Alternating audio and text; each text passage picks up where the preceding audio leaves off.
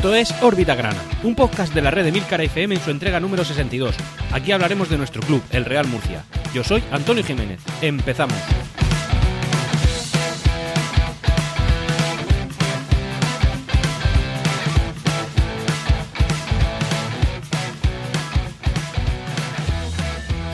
Me he podido ir percatando que estas dos últimas semanas la afición está muy dividida en torno al devenir del equipo, de la organización, del, que estamos planificando, del cómo se está dando el inicio de, la pretemporada. Y la verdad es que no es para menos, no es para menos debido a que eh, están habiendo ciertos cambios que yo creo que ninguno de nosotros esperábamos. Sabemos que estamos en una posición no muy fuerte para negociar por los contratos de nuestros jugadores. Tenemos claro que no somos ahora mismo un equipo fuerte que podamos competir contra otros clubes de la magnitud de el Mirandés, por ejemplo, el Alcorcón, pero sí que es verdad que nos están ganando de largo la partida. Eh, como digo, la posición del Real Murcia no es la dominante, no es la de poder imponer sus condiciones, simplemente es la de verlas venir e intentar eh, saber encajar los golpes, encajarlo de la mejor manera posible. Estamos encajando muchos golpes. Estas dos últimas semanas han sido malas, malas para el recuerdo y de despedidas fuertes de jugadores que se van y jugadores que en un principio eran parte fundamental, eran parte de la columna vertebral del equipo que estábamos conformando con, con el objetivo de en un principio subir y después ya sabéis, eso de la segunda división B Pro pero las cosas se ven grises, se ven grises. Más que por la noticia de la gente que se va, la gente que viene y de todo esto que ahora comentaremos más en profundidad, más que por eso es por el silencio casi sepulcral que está habiendo en la junta directiva. Es decir, eh, yo creo que no puedes dejar tan huérfano de información de fuentes oficiales a un club de la magnitud del Real Murcia. Eh, hay mucha gente esperando saber cosas del equipo, hay eh, gente que quiere saber qué es lo que se va a hacer con, con, con las carencias que ahora mismo tiene la plantilla y nadie habla. Adrián Hernández no se le ha oído, a Francisco Tornel muy poquito y las voces que salen desde dentro del club son, eh, digamos, mínimas, son muy escasas. Así que nada, vamos a empezar con las noticias de órbita grana de esta semana. Empezaremos como siempre con la parte social y después pasaremos a la deportiva que nuevamente y por fin parece que ya se está convirtiendo en una en la tónica general y eso la verdad es que nos gusta bastante. Eh, hablaremos de la deportiva que es mucho más amplia. Como bien sabéis y ya se informó en órbita grana, eh, el inicio de la pretemporada de la plantilla estaba, que estaba planificada para el día 10 eh, de agosto, si mal no recuerdo, y que se tuvo que posponer al día 17, no por motivos sanitarios, sino por, tema de por temas organizativos, básicamente por, por la falta de información que había por parte de la Federación Española sobre cuándo se iba a empezar, eh, de qué manera se iba a hacer, etcétera, etcétera. Bueno, como digo, el Real Murcia retrasó su, su inicio durante una semana. Bueno, pues a la vuelta de los, a los entrenamientos, el día 17, resulta que no se pudo llevar a cabo tampoco, y este caso sí por, desgraciadamente, motivos sanitarios. Y es que al hacer las pruebas PCR, que ahora parece que reglamentariamente se tienen que hacer a la plantilla, incluso las ligas no profesionales amateur, como es la segunda división B, eh, bueno, pues parece que había un sospechoso de positivo por COVID-19. Eh, el tema es que al final en los entrenamientos empezaron el día 20 sin incidencias, es decir, que oye, se, había un sospechoso, se hizo una prueba, esa prueba no dio positivo, por tanto, toda la normalidad absoluta, pero con varios días de retraso. Eh, bueno, al final lo importante es que ningún técnico, ningún jugador dé positivo y, oye, si dan positivo, pues que se detecte a tiempo y que esto no trascienda, porque ya sabéis que este año va a ser de incidencias máximas, esto va a ser una tónica general, van a haber muchos partidos suspendidos, pese a que se inicie la temporada, nadie puede prever qué es lo que va a suceder y qué partidos se van a poder jugar, cuáles no, si ahora resulta que, oye, yo, iba a yo es que iba a ver a mi equipo este sábado y resulta que el viernes te avisan que es un positivo en el rival, que no se juega, pues oye, esas cosas que sepáis que pueden pasar. Esta va a ser una liga muy atípica y muy incierta, eso tenerlo en cuenta desde, desde el minuto uno. Es decir, también lo digo para que no os frustréis, porque yo entiendo que tenemos muchas ganas de fútbol, pero bueno, el fútbol no es lo más importante en la vida, lo importante eh, es precisamente la vida, es decir, intentar llevar esto de la mejor manera posible y cuando nos suspendan un partido, pues oye, mm, entra dentro de la normalidad, dentro de lo previsto, es lo que hay, pues bueno, pues me busco otros planes y no pasa nada, ¿vale? Que la vida continúa. Eh, con la vuelta a los entrenamientos, pues de manera oficial, el Real Murcia ha abandonado el ERTE, es decir, el expediente de regulación temporal de empleo, por el cual los jugadores, pues, eh, una, fórmula contemplada en nuestro sistema, en nuestro ordenamiento jurídico, por el cual, pues las empresas dejan de pagar el salario, lo hace la seguridad social a través de una prestación por desempleo, y los jugadores pues, nuestros, como ya he comentado en muchas ocasiones, estaban ahí, bueno, pues ya no lo están. Es decir, ahora ya el 100% del salario de los jugadores eh, corre por cuenta, evidentemente, del club que les paga, de la empresa que les paga, que este, en este caso es el Real Murcia. Así que, oye, pues esto quiere decir que es un pasito más para, saber que todo está volviendo a sus cauces. O sea que eh, nos tenemos que alegrar, nos tenemos que alegrar. Por otro lado, un pequeño homenaje a Pepe López, que como no lo sabéis os lo digo yo, pero bueno, la mayoría de vosotros lo sabréis, es un técnico que ha estado siempre vinculado a las bases del Real Murcia, 30 años de servicio a nuestro club, querido y por supuesto va a ser recordado por muchos jugadores que hoy, hoy visten la elástica grana, tanto en la cantera como en la como sobre todo en el filial y jugadores que esperemos que sean estrellas de nuestra eh, de nuestra cantera y que puedan triunfar en nuestro club, cosa que choca frontalmente con lo que vamos a comentar en este podcast en la sección deportiva. Pero bueno, en cualquier caso, Pepe López, muchas gracias y oye, eh, que disfrutes de tu de tu jubilación de tu merecida jubilación, porque como bien sabemos, todo, todo aquel vinculado al, Real Murcia no ha tenido una vida laboral tranquila, no, no ha podido eh, vivir de manera sosegada su, su, su, etapa laboral, así que oye, te has ganado desde luego un descanso, como, como se lo gana esta afición día a día, pero tú lo habrás vivido desde dentro. Y ya para terminar con la, con la información pues social, eh, porque daros cuenta que es que el silencio administrativo es tan grande que, que, no hay información social y por otro lado, también es muy bueno porque tampoco tenemos sección económica, es decir, no hablamos de las penurias de nuestro equipo.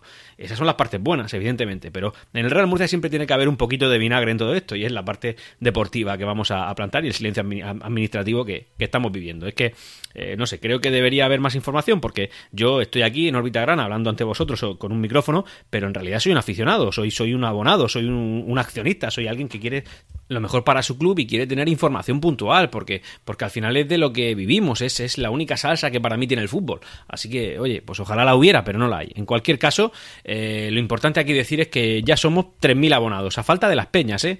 eh 3.000 abonados a falta de las peñas es una cifra muy inferior al objetivo marcado, va a ser muy inferior, lógicamente, como va a pasar en todos los clubes, eh, eh, a, a, cifras de, año, de años anteriores, porque es que no hay que olvidar, que no hay que nombrarlo mucho, pero, pero no hay que olvidar que esta temporada va a ser tremendamente atípica y hay mucha gente que sabe que no se va a poder acudir con normalidad al estadio, que incluso vas a acudir y a lo mejor tienes, hay gente que, que sufre con estas cosas porque al final te vas a ir a aglomeraciones de, de gente, eh, aglomeraciones donde, donde puede ser que, te, que quedes contagiado y la gente va a querer evitarlo. Es decir, estos 3.000 que están abonados a falta de las peñas, insisto, pues son 3.000 personas 100% incondicionales, es decir, no hay ninguna condición por la cual yo me abono al Murcia, ni tampoco la hay para que no lo haga. Simplemente lo hago porque quiero a mi club, porque entiendo que esto es un apoyo para mi equipo y yo lo voy a, voy a pagar mi abono religiosamente sin saber qué es lo que me pueden dar. Sí, en los papeles está escrito lo que me ofrecen, pero lo que me ofrecen ni ellos lo saben, es que nadie lo sabe. Y estos 3.000 abonados son, son, somos, porque me incluyo, somos 3.000 héroes, sinceramente. Podríamos emplear estos casi 100 euros, que es lo que cuesta el abono, en cualquier otra cosa, que además con 100 euros se pueden hacer muchísimas cosas, pero no, decidimos dárselas incondicionalmente a nuestro club. Y con el objetivo de que sí, es verdad, eh, esto también tiene un fin egoísta, el, fin es que quiero ver a mi equipo lo mejor posible, en la categoría más alta posible, siempre que sea posible, lógicamente, pero también sabemos que la situación es la que es y que si eso de suceder, pues en condiciones normales no será muy pronto, pero bueno, es una cosa que aceptamos y que pagamos, así que oye, 3.000 personas más abonados, ya sabemos que hemos pasado mmm, tranquilamente la barrera de los 5.000, 6.000 abonados, menos de la mitad de lo que esperaban, pero es que también es verdad que las cifras de años anteriores pues sí, a lo mejor es que lo, tenemos la memoria muy corta y lo hemos normalizado muy rápido, pero 12.000 abonados en segunda B es una salvajada. Y 11.000 el año anterior, pues es otra salvajada. Es decir, esos números a los que el Real Murcia pues no está acostumbrado. No está acostumbrado. Pasa que se dieron ciertas circunstancias. Sobre todo, para mí me queda en el recuerdo la del año pasado. Porque desde un principio se nos indicó que el objetivo no era el ascenso. El objetivo era consolidar el proyecto, intentar hacer una base sólida. Base que se ha visto desgraciadamente desmoronada por lo que estamos viviendo. Pero bueno, eh, sabíamos que el objetivo no era ambicioso, o, no era ambicioso en cuanto a números, pero sí era ambicioso en cuanto a medio largo plazo, y, y aún así se abonaron 12.000 personas. Oye, yo simplemente decir, recordar que en segunda B, pues 6.000 personas está bien, es una buena cifra. 7.000 está muy bien, 8.000 es un éxito, de ahí para arriba son salvajadas. Pasamos ya a la información deportiva que estas, dos últimas semanas ha traído nuestro club. Información bastante densa y información que, bueno, pues ahora vosotros sacaréis vuestras propias conclusiones en base a las palabras que yo diga y evidentemente a la información que traéis de antes. Bueno, empezar eh, a comentar unas pequeñas declaraciones que hizo Adrián Hernández en rueda de prensa en la que nos comentó, nada más lo dijo literalmente tal cual lo voy a decir, que el objetivo es eh, llegar a la segunda división B Pro sin renunciar a nada A mí esta coletilla de sin renunciar a nada siempre me ha hecho bastante gracia, porque ¿qué significa? Que si las cosas vienen bien dadas podríamos renunciar a un objetivo superior al que nos marcamos al principio de temporada. No sé, suena, no suena, no. Claramente es un es suavizar las palabras que en su día dijo eh, Francisco Tornel. Eh, sí que es verdad que esto lo llevan diciendo ya un mes y medio, pero también es verdad que antes de ese mes y medio el objetivo era subir a segunda. Es decir, este año teníamos un proyecto, una base sólida, consolidada en, un equipo hecho con gente joven de la tierra que tiene sentimientos por nuestro club. Eso es un plus, siempre es un plus. Y, resulta que todo esto se ha visto desmoronado. Las declaraciones de Adrián Hernández ya simplemente es una declaración de intenciones. Oye, la segunda B Pro es nuestro objetivo. Y si viniera algo superior que no nos esperamos, ni siquiera tenemos planificado, pues bueno, lo, acataríamos. Claro que lo acatarías. Nadie renunciaría a algo, a algo superior. Eh, sí que es verdad que esto evidentemente, pues al final nuestro, nuestro futuro deportivo se está viendo totalmente condicionado por esta liga rara y, diría que hasta incómoda que la Federación y, la Liga han montado, la Federación Española de Fútbol y la Liga de Fútbol Profesional. Eh, no lo uso como excusa, esto se aplica a todos los a todos los equipos, a todos los equipos. También es verdad que por una de estas dos federaciones es que nosotros estamos en segunda B. Es que eso también influye, es que estamos sufriendo cosas que no nos corresponden. De hecho, ahora comentaré también unas declaraciones que ha hecho Lendorio, el presidente de la del presidente del Real Club Deportivo de La Coruña, que evidentemente está cocidísimo por la realidad que se le ha venido encima, pero bueno, ha soltado la lengua, ha soltado la lengua y nos ha, y nos ha mencionado. Y esto es importante. En cualquier caso, decir que estamos aquí por lo que estamos y que, oye, no cabe otra posibilidad que la segunda B Pro. Estoy convencido de que nuestro club lo va a pasar muy, muy, muy mal, como el año que viene no estemos en segunda división B Pro. Y eso es una cosa que reconozco, tengo cierto temor a ello. Ahora vamos a hablar del tema de los movimientos que está viendo la plantilla, que este al final va a ser el grueso del podcast de hoy. En este caso hablar pues de varios jugadores, pero sí que es verdad que son jugadores que cuecen, eh, cuecen especialmente. Voy a hablar de uno que, por ejemplo, ya he comentado algo de él, pero sí que es verdad que, que, ahora ya sí hay noticias sólidas y en cualquier caso, pues bueno, es una pérdida que, entre comillas, como fue la primera, era asumible. Bueno, es una cosa que puede pasar, pero es que no ha sido la primera, pero es que no han habido dos, ni tres, ni cuatro, es que han habido varias. Entonces, pues vamos a ir comentándola. La primera es Josema. Josema Raigal, eh, bueno, ha sido fichado por el Real Club Deportivo Español. Hoy tú puedes decir, ante una oferta tan sumamente eh, suculenta de un equipo recién descendido de primera división, pues ningún jugador te puede decir que no. Bueno, pues evidentemente a Josema le han puesto eh, otros caramelitos porque él no va a jugar en el español, va a jugar en el español B. Que está muy bien, pero bueno, el español B milita en segunda división B con nosotros. Al final lo que nos interesa a, los murcianistas es lo que nuestro club ha percibido y es que son 50.000 euros más futuros beneficios. Eh, esos futuros beneficios son el 15% de una posible futura venta. Eh, la verdad es que vamos a empezar con estos tipos de movimientos sobre todo el tema de Josema, porque también cobraba, vamos a, aligerar un poco la masa salarial en 45.000 euros, era lo que él cobraba. Ahora el objetivo es no fichar a uno que gane más que él, sino fichar a alguien que gane menos y a ser posible que tenga más proyección. Y, eh, y bueno, y aparte de eso, pues eh, comentar la salida que ha tenido este jugador del club.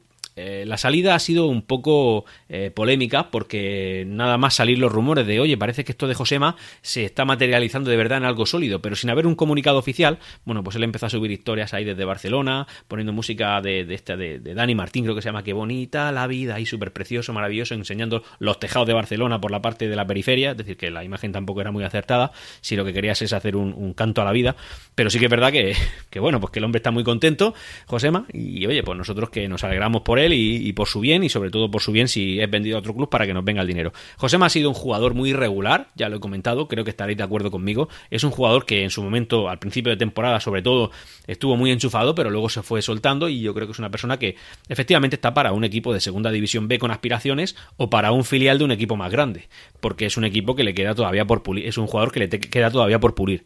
Evidentemente, pues es un jugador que era interesante porque como, eh, no sé, como para formar parte de la base sólida de nuestro club, a partir de la cual crecer, pues hubiera estado muy bien. Hubiera estado muy bien porque este año, en teoría, Josema estará más pulido que lo que, estuvo el año pasado. Por tanto, su rendimiento, teóricamente, debe ser mejor. ¿Que me cuece que se haya ido? Pues sí, que, diga, me cuece, me hubiera gustado que, estuviera aquí, que, porque es un jugador que creo que para el proyecto de este año hubiera sido muy válido. Pero bueno, no es el que más me escuece, ¿vale? ¿Cuáles me escuecen mucho? Pues mira, me escuece mucho Armando. Armando, nuestro capitán, seis años en el club, eh, se ha comido toda la segunda división B con nosotros, una persona pues muy murcianista, polivalente, que ha sacado muchas castañas del, del, fuego, un jugador querido por la afición. Yo creo que esto ha sido un grito unánime de que se va.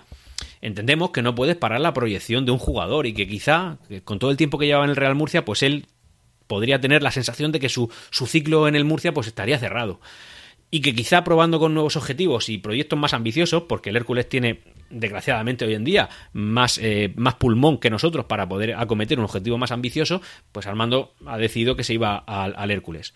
Eh, yo creo que esta operación en concreta, independientemente de, de lo que de lo que sentimentalmente nos toca, eh, es una operación que para el Murcia le ha salido bien, porque no ha sido una venta tal cual ni que se nos haya ido, no. El Real Murcia ha hecho un trueque. Ha hecho un trueque con el Hércules de Alicante. Un trueque por el cual Armando se va al equipo alicantino y con nosotros viene eh, Geray, al que Geray es un jugador tinerfeño de 32 años, no es tan joven como lo es Armando, pero bueno, que ha jugado 27 partidos, de los cuales en 25 ha sido titular, en un proyecto que en un principio se valoraba como un objetivo fuerte por el ascenso, una apuesta fuerte por el ascenso, que es la del Hércules. Jerey parece que es un jugador, un centrocampista, eh, como digo, tinerfeño, y que además tiene muy buenas referencias. Yo todo lo que he oído hablar de este jugador es muy bueno, así que yo creo que esta operación nos puede salir bien. Económicamente, bueno, pues el Real Murcia va a dejar de pagar Armando su, evidentemente, su nómina, una nómina que se consideraba de las medias altas de la plantilla, y por otro lado tampoco va a pagarle el 100% del sueldo a Geray, sino que va a pagar solamente el 40%, asumiendo el Hércules de Alicante el 60%. Es decir, que no, se va un jugador bueno, al que vamos a echar de menos sin duda, viene otro también bueno, que espero que haga un gran papel, y vamos a pagar solamente un cuarto de la suma de, esas dos masas salariales. Más o menos, esa es la operación. Oye, pues yo creo que la operación puede venir bien. Armando le deseo el mejor futuro posible en el fútbol. Armando, desde luego en órbita grana somos armandistas. Así que, oye, lamento mucho que te hayas tenido que ir, entendemos la situación y, oye, pues además tú has sido una persona que ya ha dado mucho por el club, creo que no hay deuda, está saldado y ya, está, ¿qué más vamos a decir? Por otro lado, también tenemos a Juanma. Mm, Juanma es un jugador que yo, pues sinceramente, también quiero aquí en la plantilla. Eh, todavía no está confirmado que se vaya a ir, pero sí que es verdad que ya los rumores son, son inapelables. Y tampoco puedo eh, intentar no comentarlo porque lo que he intentado no comentar, por ejemplo, lo de Armando lo acabo de decir hoy por primera vez en órbita grana. En el anterior no lo quise decir porque no toda esa información se limitaba a rumores. Pero está claro, que, está claro que este año los rumores que salen por prensa son bastante acertados. Así que, oye, como poco tengo que comentarlos porque, porque simplemente es que, estemos pendientes de lo que nos puede suceder. Juanma eh, es un jugador también canterano del Real Murcia, muchísimo tiempo aquí con nosotros y es un jugador que ahora mismo está pretendido por el Alcorcón. Y seamos sinceros, aunque nos escueza, el Alcorcón es un equipo que ahora mismo milita en una categoría por encima de nosotros y que tiene mucho más poder de negociación. Un jugador con cierta proyección no va a querer pararse en segunda vez sabiendo que el proyecto de este año pues no es el de ascender sí o sí. Como poco quieren partir más arriba. Y evidentemente, teniendo en cuenta cuál es el suelo, el suelo de salario de un jugador de segunda división, que es de 80.000, pues hombre, eh, Juanma va a recibir más dinero. Así que ¿Nos fastidia que se vaya? Pues por supuesto que sí. Que, oye, Juanma podría haber hecho un esfuerzo mayor por quedarse.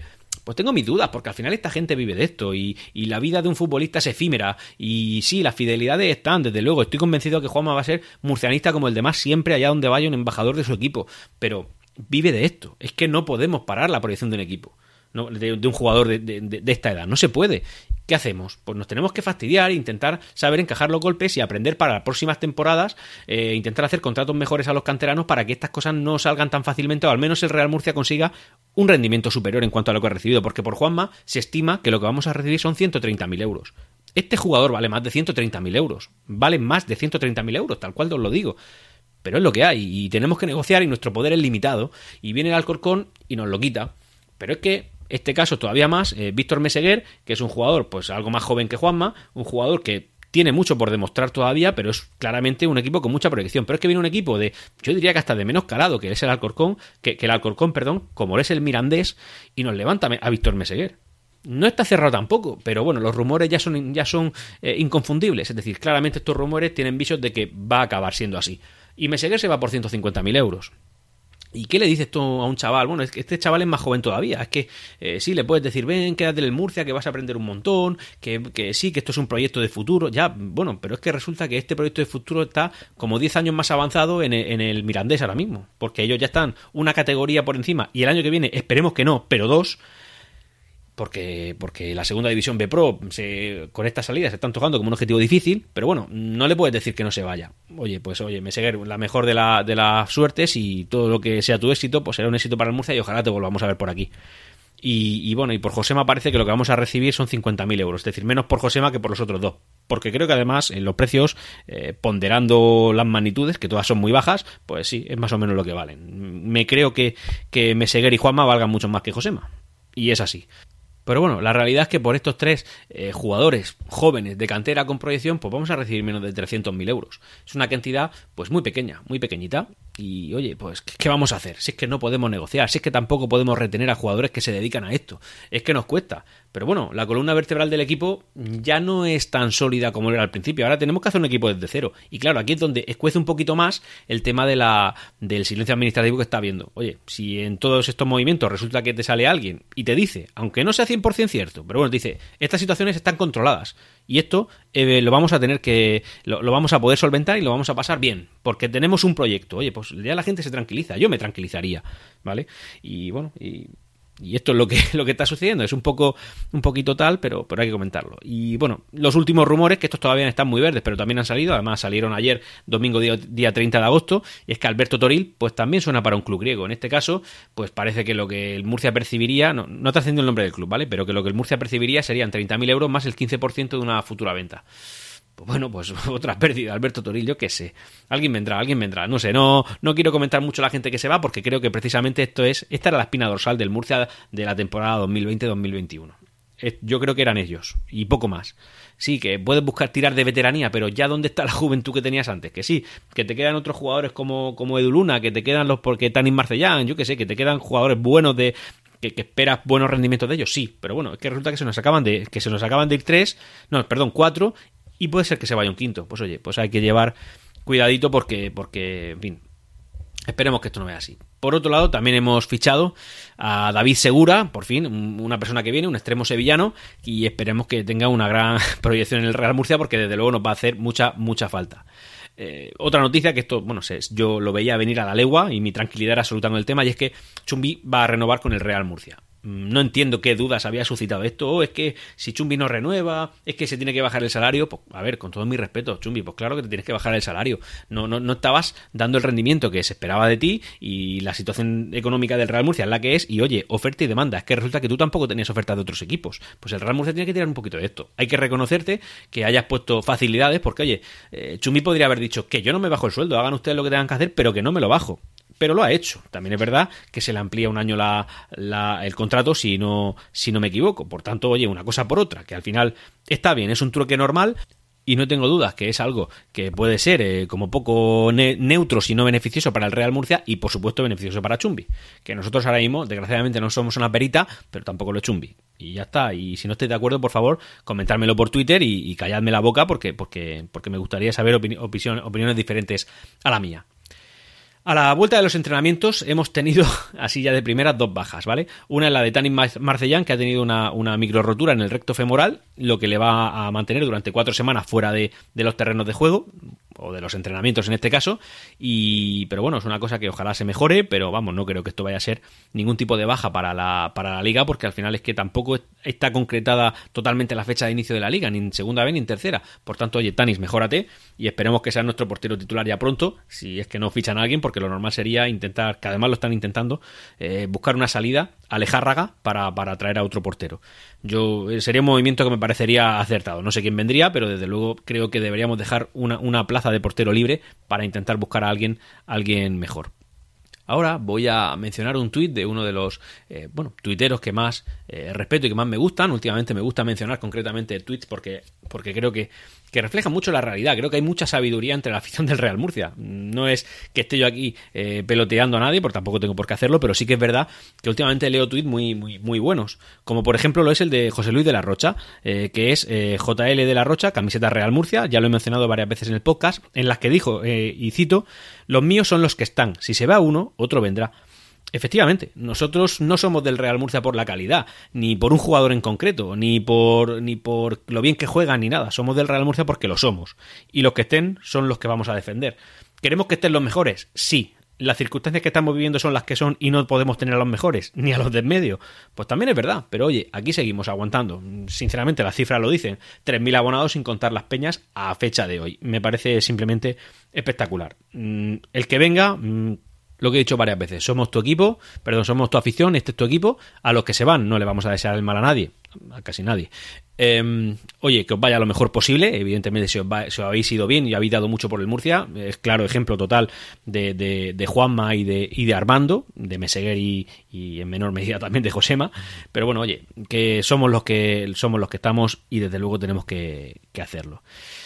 A mí me surgen las dudas de la plantilla. Es decir, si, si el, año pasado era un proyecto de cantera, de consolidación, de intentar hacer una columna vertebral importante para este año, ¿qué vamos a hacer ahora? Es que nos lo han desmoronado. Ha venido el Alcorcón y ha venido el Mirandés y nos lo ha desmoronado. Es que suena ridículo, pero es así. Tenemos que intentar hacer algo. Hay un jugador en la plantilla de los últimos fichajes que ha traído Julio Algar, que Julio Algar parece ser una pieza polémica tremenda en todos estos movimientos, que parece que para nada está dando el, rendimiento deseado para, Adrián Hernández. De hecho, Adrián Hernández parece que se lo quiere quitar de encima. Eso ha trascendido en un medio de comunicación. Ahora mismo os pido disculpas, no recuerdo cuál fue, pero cuando lo sepa lo diré. Y, no ha trascendido el nombre de, esa, de, ese fichaje. Pero bueno, que te venga Adrián Hernández, que es un, un, entrenador que con palicos y cañicas hace maravillas y te diga, no, es que este no es ni un palico ni una cañica, es que no da pues hombre, te, hace temblar un poco, te hace temblar un poco. Y más sabiendo lo que nos jugamos esta temporada, que en serio, lo tengo que repetir otra vez, la segunda división B Pro es imperativa, es que, es que la necesitamos. Y por otro lado, una cosa que a mí el año pasado me gustaba mucho y este año no lo tenemos es que la murcianización aquella de la plantilla, incluso hay un, hay un episodio de Órbita Grana que se llama la murcianización de la plantilla, pues ya no es tal. Ya la gente de Murcia se ha ido. Oye, ¿qué pasa con Armando? ¿Qué pasa con Josema? ¿Qué pasa con Juanma? Eh, ¿Qué pasa con Meseguer? Es que se está yendo mucha gente y sinceramente pues creo que que en fin, que esa esencia, ese proyecto a medio largo plazo que teníamos eh, planeado desde la temporada pasada, pues está un poco diluyendo. Esperemos que esto no sea importante, que al final no sea más que un pequeño bache y que no nos impida llegar mínimo a la segunda división B Pro, pero bueno, tenemos al menos que, que estar precavidos de lo, de lo que puede suceder. Bueno, y habiendo comentado todo lo comentable al respecto deportivo del Real Murcia estas dos últimas semanas, pues vamos a hablar un poquito del amarillismo y, el espectáculo bochornoso que estamos viviendo en las federaciones. Que últimamente la verdad es que a falta de, a falta de información murcianista, pues es lo que un poquito nos hace hablar de fútbol, ¿vale? Ahora viene la AFE, la Asociación de Futbolistas Españoles, oye, pues es el sindicato que en el torno al cual se juntan todos los futbolistas y, y, y bueno, y y plantilla técnica de los equipos de fútbol y, en teoría, están representados por ellos. La AFE es aquella organización que cuando tuvo que darle duro al Real Murcia le dio, que cuando tiene que dar duro a cualquier equipo le da, porque al final ellos lo que, lo que defienden son los intereses de los jugadores, cosa que me parece perfecto. Me parece que los sindicatos, y este en teoría, teóricamente, claro, debería, son necesarios en la sociedad porque al final luchan por, lo, por los derechos de los trabajadores, todo el mundo tiene que intentar defender sus derechos, pero bueno, viene la AFE a cuento de nada, eh, que fue la AFE que machacó al Murcia cuando pudo hacerlo, y propone una liga de 26.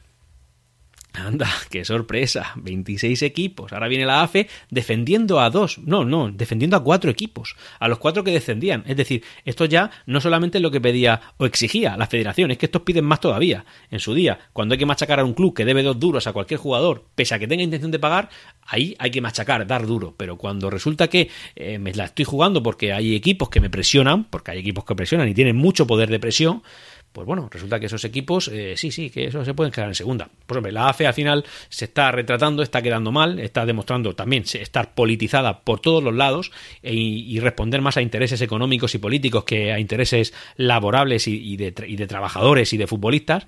Y oye, pues aquí queda la AFE, simplemente. Ya siempre han tenido algo de polémica con las federaciones y tal, pero en este caso pues ya creo que se han coronado y que han pasado a, la primera línea de, de los medios informativos. Oye, pues muy bien AFE, ¿qué queréis que os diga? Sois unos máquinas.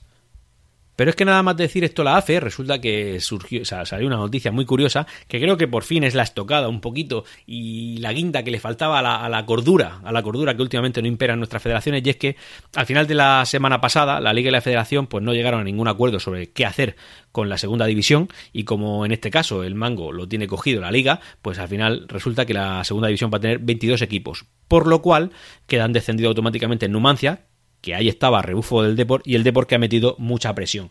Me ha hecho mucha gracia leer por redes sociales eh, esta semana gente aficionada al Depor eh, diciendo que, bueno, oh, mm, qué injusticia por parte de la liga, los equipos descendidos administrativamente y te cascan ahí un escudo de nuestro Real Murcia, un escudo del Elche, un escudo del Reus y un escudo del Deportivo.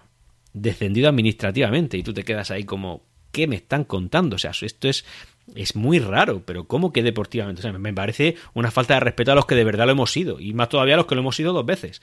El Deportivo no ha sido descendido administrativamente, por mucho que ellos se empeñen en decirlo y que quieran defender sus intereses. Está muy bien que lo quieran defender, pero por favor, hablemos con un poco de propiedad. El Deport, ni ganando el último partido de liga, que lo jugó, tuvo derecho a salvarse porque no generó los puntos necesarios para ello. Así que, pues, ¿qué queréis que os diga? Suena curioso y es gracioso, y yo, pues, pues lo tengo que decir. Pero es que para añadirle un poquito más de pimienta a toda la, noticia, eh, cuando se declaró como descendido de manera oficial al Deportivo de La Coruña, resulta que en Deportes 4, el informativo de la, de la, segunda cadena de Mediaset, eh, el Consejo Superior de Deportes ofreció al Ayuntamiento de La Coruña, es decir, a la ciudad de La Coruña, eh, compensaciones en forma de subvenciones por el descenso del equipo un momento que tengo que dejar también para intentar procesar esta información. Es decir, un equipo que deportivamente se ha merecido descender, que ha llorado como ninguno para intentar quedarse de manera sucia, porque no mantenerse deportivamente en cualquier categoría, perdónenme, es mantenerse de manera sucia, igual que es sucio descender a un equipo si no es deportivamente. Bueno, eh, después de todo eso, resulta que el Consejo Superior de Deportes, como le han hecho esa faena al Deportivo de La Coruña de descenderlo a Segunda División B, que no, le ofrecen compensaciones a la ciudad de La Coruña por ese descenso. O sea, suena, suena, de verdad, lo digo mientras lo voy explicando. A mí mismo, a mí mismo me suena raro, digo, esto que estoy diciendo no tiene sentido ninguno, pero no, créanme, es lo que os estoy diciendo. El sentido se lo podréis buscar, encontrar o simplemente olvidar. El sentido es muy raro de todo esto. Pero es verdad, así sucedió. Y ya está, yo lo digo ahí porque es tremendo. Luego salió orgullosísima la alcaldesa de La Coruña diciendo que ellos no necesitan ningún tipo de soborno, que no lo van a aceptar. Pues bueno, pues menos mal que los propios beneficiados de todo esto, que serían ellos, es decir, el Ayuntamiento de La Coruña, renuncia a algo que sería un claro, eh, un claro perjuicio para el resto de equipos descendidos a Segunda B. No digo el Real Murcia por ser administrativo, sino por todos los que hayan descendido deportivamente a Segunda División B a lo largo de la historia de esta categoría.